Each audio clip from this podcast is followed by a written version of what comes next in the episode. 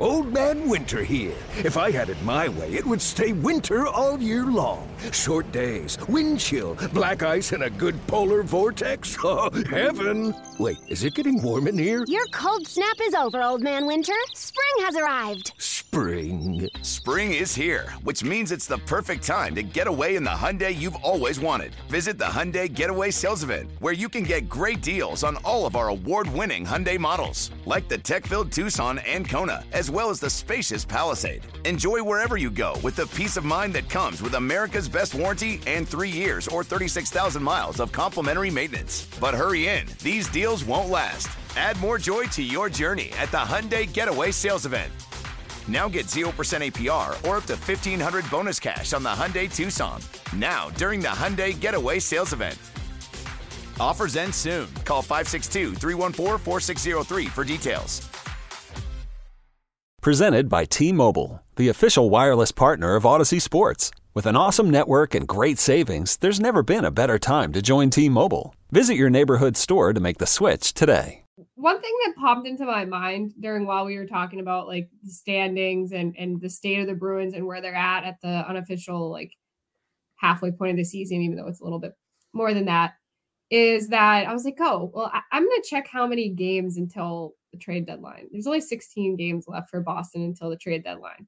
And it's just a little bit over a month away from now when we're recording on, on January uh, 28th, because it's um, March 8th is the trade deadline. Uh, so 16 games to to kind of figure out what you need uh, and, and solidify a team and, and you know that that being your last opportunity to to try to fill in your gaps, whatever they may be at, at that point in the season. We only have 16 games coming up here before we're uh, starting to talk more seriously about trade options. Obviously, we've had those conversations throughout the year. You know, goalie trade, Brusque. Are you bringing in another uh, top six winger?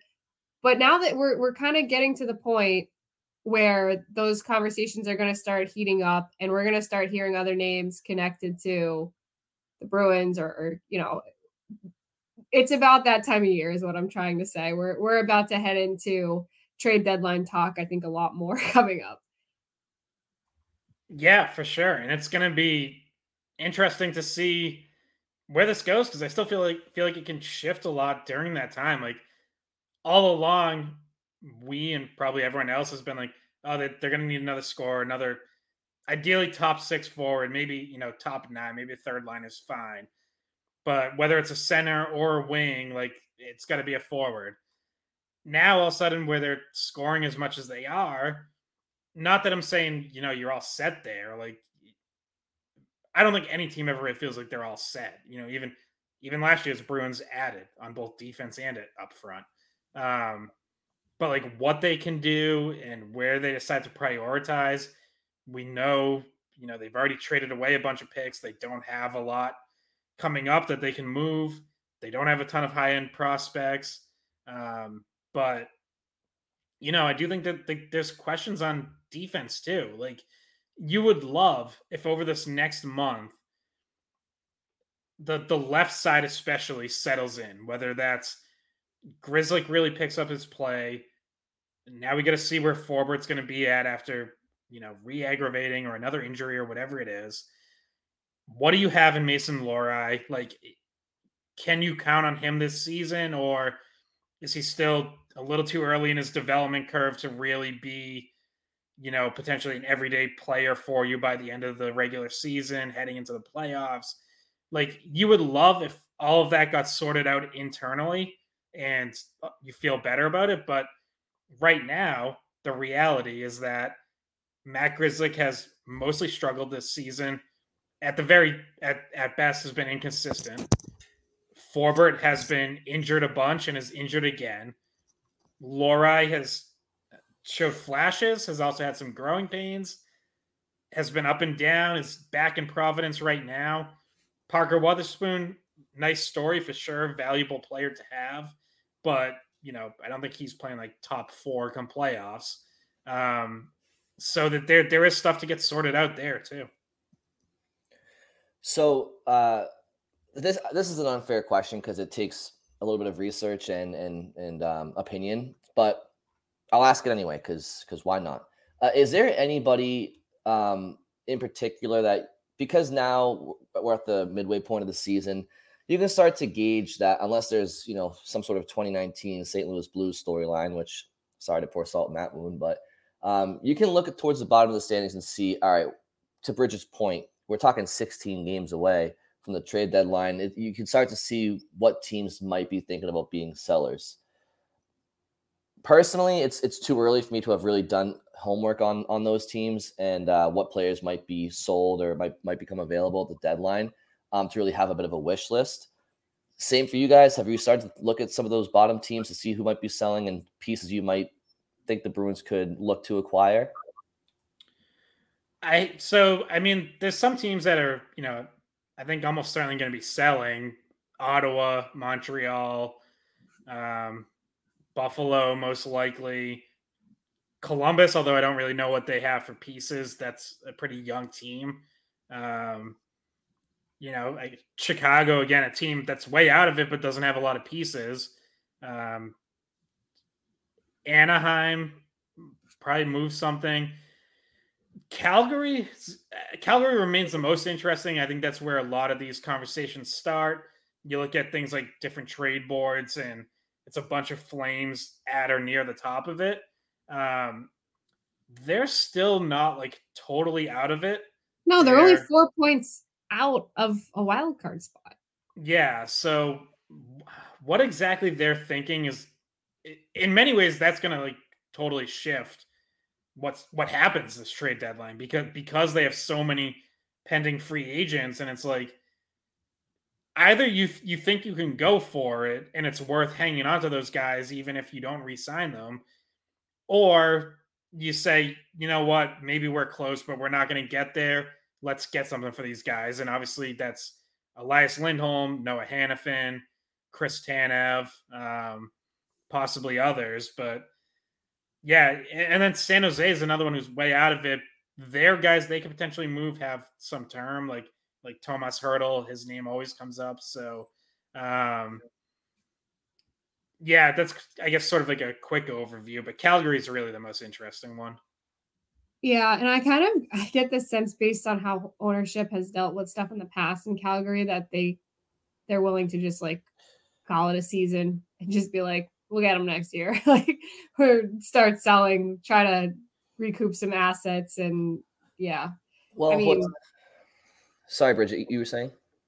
No, I pretty much finished what I was saying. Uh, looking looking at the Flames, like players that could be of interest to the Bruins, I feel like they carry some heavy contracts. And like, I mean, Blake Coleman, I think like he he he he got himself a bag a couple years ago after leaving Tampa. Um, he's their leading scorer right now.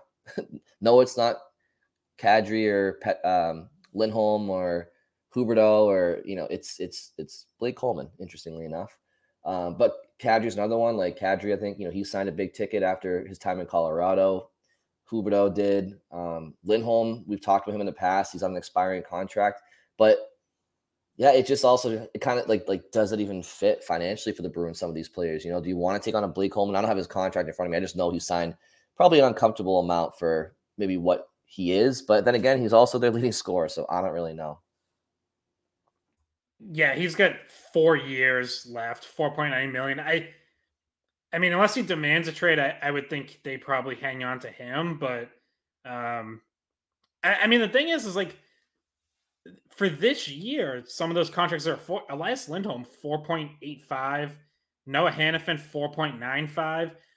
Like those are relatively affordable for this year, especially when you're going to be talking about every contender is pretty much already up against the cap. So you're talking about either having to move some salary out to make it work or retain salary somewhere. Um, those small cap hits for this year, you know, could actually be pretty valuable in terms of a team acquiring those guys. I um, like Noah Hanifin. I just wonder how much you'd have to give up for him. Like Noah Hanifin yeah. would be a great addition, but that he would also be a great addition to other other contenders. Right. Yeah. I mean, so, he's he's he's a top four defenseman in his prime, so the, yeah. that's gonna, yeah, it's gonna cost, and that's gonna be the question: is like, can the Bruins do something like that? Because well, think about what they had to spend for Lindholm. They had to give up a first round draft pick, and they we've talked about how they've gotten rid of most of those that they can move, and you know they don't have a lot of draft capital. Yo, Trey. Kevin, what's up, man? You know, I've been thinking, what would have happened if the NBA never vetoes the Chris Paul trade to the Lakers and we get CP3 in the same backcourt as Kobe in LA? Well, you get a very happy Jack Nicholson for sure. And the Lakers probably win a bunch more championships. CP3 finally gets a ring or two or three, and the Kardashian empire is forever altered. What did you just say? Hey, everybody, I'm Trey Wingo. And I'm Kevin Frazier, and we're teaming up on a new weekly sports podcast from Wondery, Alternate Routes. As former Sports Center anchors and current sports obsessives, we're consumed by all the what if questions that make being a sports fan so excruciatingly fun. If you're like us, then you also live and die on the fallout from every drop pass. Or play call. Each week on Alternate Routes, we'll take a flashpoint in sports, break down what actually happened, then explore every alternate scenario and the ripple effects it would have caused. Follow Alternate Routes on the Wondery app or wherever you get your podcasts. You can listen early and ad-free right now by joining Wondery Plus. And and I will also say, and this is getting ahead of things a little bit, but it just feels like it's worth mentioning. Like if this injury for Forbort ends up being serious again, if he does go back on long-term IR, that frees up three million dollars. So now, you know, you would be in in terms of being able to add salary, you would be in better shape to be able to do that. Obviously, it would mean you know you've lost Forbort for the season, which presents its own problems in terms of defensive depth. But so I think we're we're getting towards the end of this episode. Um, I guess one last thing we can discuss uh, today is we've talked about it in the past. I mean, the Bruins can't, you know, what what constitutes a successful season, right? Most would say playoff success, especially following a successful regular season. Bruins can't do anything about that for you know three months. Um, well, two months or so. Um, what can they do in the meantime, the second half of the season, to make sure that they are as prepared as possible to not allow history to repeat itself um, this spring? I mean, obviously, the NHL is a competitive league. Not every first round exit is, is created equally, but obviously, the Bruins they want to they want to get past the first round. What what how can they continue to create good habits? Health is important. Obviously, that's kind of obvious, but aside from health, if you're Jim Montgomery, what are you doing this year? Maybe that's different than last year to keep this team ready for for when it matters most.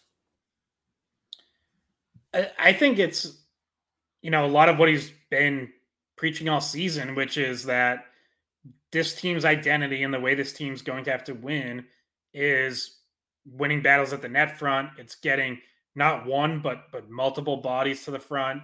He said Saturday um, he was asked you know, areas he still thinks they need to improve. And he said in, in the D zone, winning battles at their own net front, he still thinks they can be better. And we have seen that crop up as an issue at times. So I think it's continuing to harp on those points. And um, it, it would be a good thing if the Bruins have to keep doing those things in order to win games and rack up points. If if all of a sudden like they start running into a string of games like Philly where they can just like run teams out of the building, like that's almost not a good thing because then you can start to win games without working on all those habits and, and developing them night after night. Um, but I don't think they're going to have a lot of games like that. Like I, I think they're, I think it's going to be a competitive second half where there's going to be a lot of teams fighting for playoff spots, playing desperate, and the Bruins just aren't. They aren't that head and shoulders above other teams in terms of talent. Well, look no further than February alone cannot allow them to get comfortable because first of all, you're going to be battling rust after the All-Star break, but you look at their February schedule.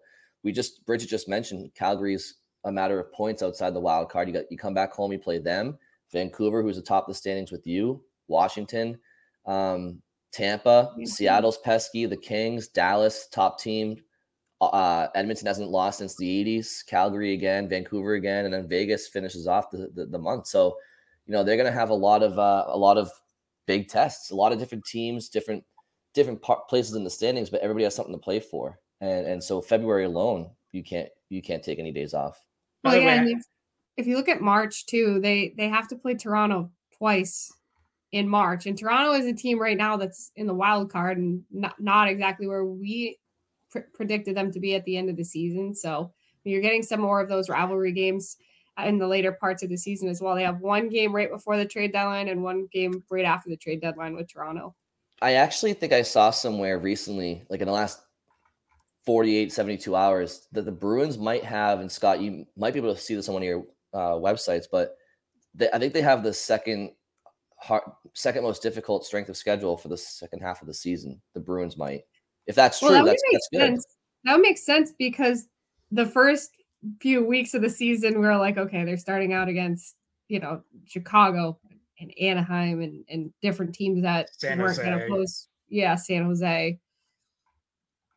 Yeah, for sure. Yeah, I don't have that number in front of me, but that's probably. I mean, just looking at the teams, like it clearly looks like a tough schedule. You've got a couple, you know, a couple North Carolina. You're you're getting two with Tampa when they are now starting to at least look like some semblance of Tampa again. Whereas early in the season they were struggling. Um, you know, you mentioned Edmonton. Like, by the way, I think Edmonton and Los Angeles. It's like they just completely traded um like their seasons. Like Edmonton started awful and is now the hottest team in the league. The Kings started incredible and have now been terrible for like the last few weeks. And you know, all of a sudden there's talk there about them firing their coach, Todd McLellan, and like it, it's crazy. Like those those two in particular just like completely flip places in that Pacific Division. Um, another another team that Bruins play a couple of times in the last few weeks of the season is Florida. So they won't let them you know, sleepwalk into the postseason. Bridget, yes, we got to get some lunch into us. she, she put she, for listeners. Bridget put in the uh, in the chat. Got it. Got to got to go soon and get a cheesesteak. And I think yeah. amen amen to that, Bridget. We are we agree. Um, before we go and and stuff our faces with some uh, some whiz wit, um, we do want to mention that midweek we're going to be having uh, a full mailbag episode. It's obviously the Bruins are off with the All Star break, so it's a perfect time for it. Um, Scott, do you want to tell the peeps where they can post their questions again so we can see it? Yeah, you can email us, skatepod at weei.com. Uh, you can tweet at us at the skatepod. You can throw your question into the, the comment section on YouTube. Um, we check all of them. So any any of those work. Awesome. All right. Well, thank you all for listening. We hope you have a wonderful work week. Enjoy the All Star game, and we will talk to you on Wednesday.